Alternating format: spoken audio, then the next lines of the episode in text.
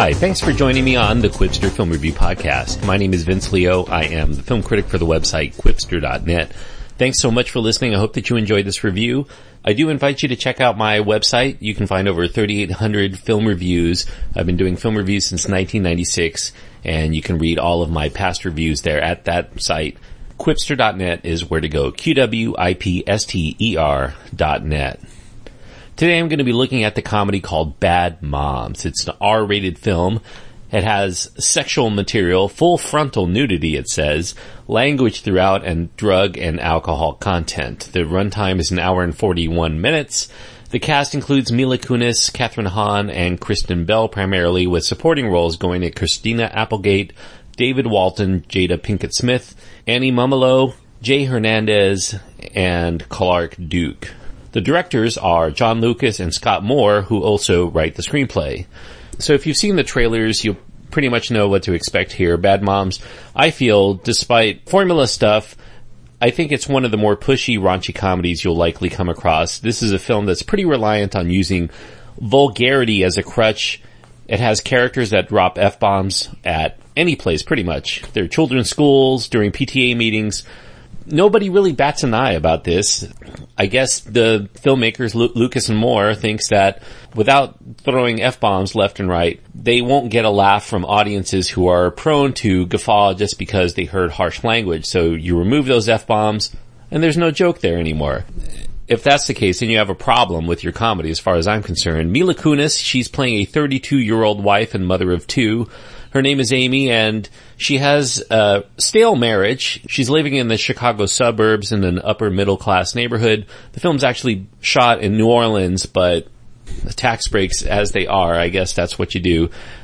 Amy hits an impasse when she catches her hubby having an online affair in the most intimate of moments. Her best friends, a Spitfire sexpot single mom named Carla, played by Kathryn Hahn, and a mousy housewife named Kiki, played by Kristen Bell, they form a pact to be so-called bad moms as a means of rebellion against having to put up any longer with bratty, unappreciative kids or husbands that take them for granted for years and years. However, when the far too influential busybody PTA president named Gwendolyn, played by Christina Applegate, begins to make life difficult for them and their middle school aged kids, Amy decides to run against her for control of the organization on a platform of empowering mothers to not have to always be so perfect.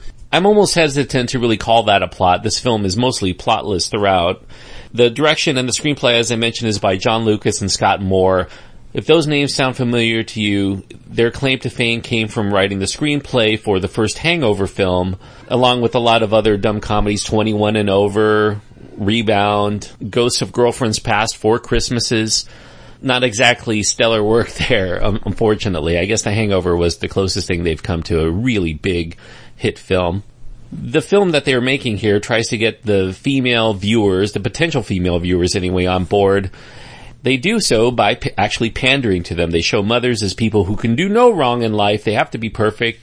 They get persistently unappreciated by their spouses and their kids, and it sets up this environment in which the ladies finally snap, and they cut loose, and they end up being just as selfish as the single childless people with all of the freedom in the world around them.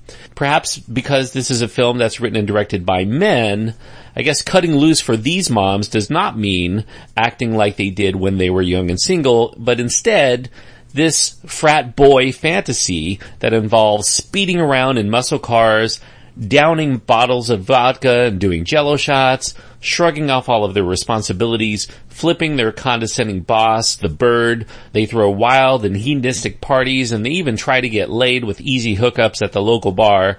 The casting choices here, while I actually like all of the actors that are in this film. I do think that they're probably not really the best choices for their respective roles. Mila Kunis, pretty young here. They have to make sure that you know that her 12 year old kids, that she actually had them when she was about 20 and she labors to look even slightly domestic or even just lived in as a woman who's been a mom just about all of her adult life and a wife. She doesn't seem like she has a really long history with her relationships with her kids and her husband who you know, they keep having to re-explain things, I guess, for us in the audience, but it doesn't really feel like a family that know each other very well.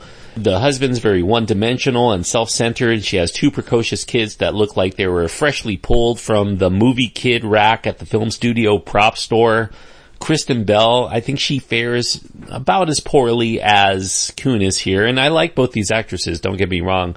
She plays this repressed stay-at-home mom who struggles to find her voice in the marriage and tries to drum up laughs during this bra shaming sequence that's almost identical to the one that Bell was actually involved in just in the last year in her role in Melissa McCarthy vehicle called The Boss you know, just an aside here, that it's Mila Kunis's character who is shown here to be the most fashionable of the three moms. She has almost perfect hair even when she's just waking up. She has makeup at pretty much any time of day and she wears five inch designer heels. And yet she's the one who doesn't know her bra is not sexy. It's very dowdy. And that only speaks to the film really laboring to force comedy wherever it can without any kind of real character buildup. It seems like they invented these jokes pretty much on the fly, which is not surprising given that a lot of these R-rated films end up being improvised on the spot during the production. The rest of the cast, they're average at best, except for the always reliable Kathryn Hahn. She's probably the film's sole actor delivering more than the role requires. Most of the scenes of debauchery or the crassness that gets injected here, they feel very forced into this movie. We can see the numbers behind those colors as the filmmakers concoct their paint by number strategy to deliver exactly what's expected from this kind of formula film.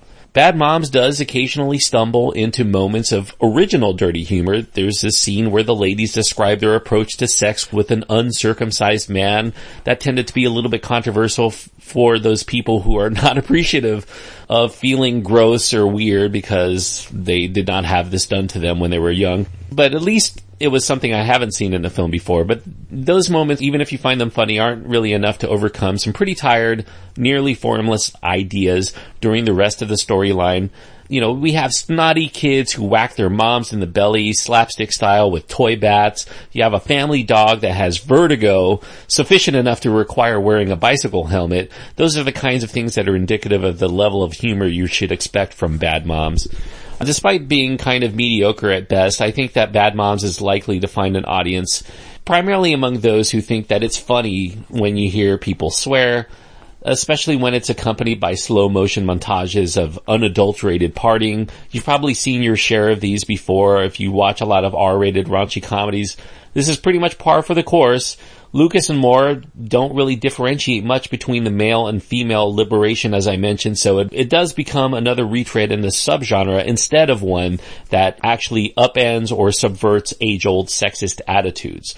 As it stands, it's a wish fulfillment kind of fantasy comedy. It's meant to draw single moms and frustrated wives out to the theater for some knowing laughs, but I think that these wives and moms deserve a more incisive movie, a more knowing movie about redefining gender roles than these two male writer directors have the ability or life experience to speak toward. So, Bad Moms, it's watchable, but not really remarkable. And though it's not really an out and out detestable movie, I enjoyed it in spots, but not really enough to give it a recommendation but yet it's still a waste because it has a good high concept premise. I think that this could have been a good film and certainly one that could have been a huge hit, but you have depthless, low aiming contrivances throughout this movie. It just doesn't have a lot of inspiration other than the premise. So I guess moms and wives will just have to continue to be underappreciated even by the films that are built to champion them. So I'm giving Bad Moms, two and a half stars out of four. Two and a half stars on my scale means that it had the tools, it had the talent here, you had a good cast, you had a really interesting premise, but it's missing something that really kind of kicks it over into something that I could recommend. And what it's really missing are the inspired laughs. I think Lucas and Moore had this idea, visions in mind of moms partying and so they started with that premise and built their movie around it. And so it feels, as I mentioned, very formless. Instead of having a real strong idea of what they wanted to make from either a story standpoint or a character standpoint, crass humor and jokes and vulgarity. So two and a half stars is the best I can give Bad Moms. Thanks everyone for listening. I hope that you enjoyed this review. If you do, I do encourage you to click the subscribe button because I deliver all of these films, most of the major releases that are out in the theaters, as well as a lot of independent films, foreign films, and films that go straight to VOD. If you've been listening to the show for a while and you do like it, I do encourage you to leave a review on iTunes. That's the best way that you can show your support for the show. Until next time, I do hope that you enjoy your time anytime you go to the movies. And if you see Bad Moms, you liked it, or you have a differing opinion, or you even agree with me, you can write me. You can go to my website, find my contact information, as well as links to my Twitter feed and Facebook page. Any of those are acceptable ways to get in touch. Qwipster.net's where to go. Q-W-I-P-S-T-E-R dot net.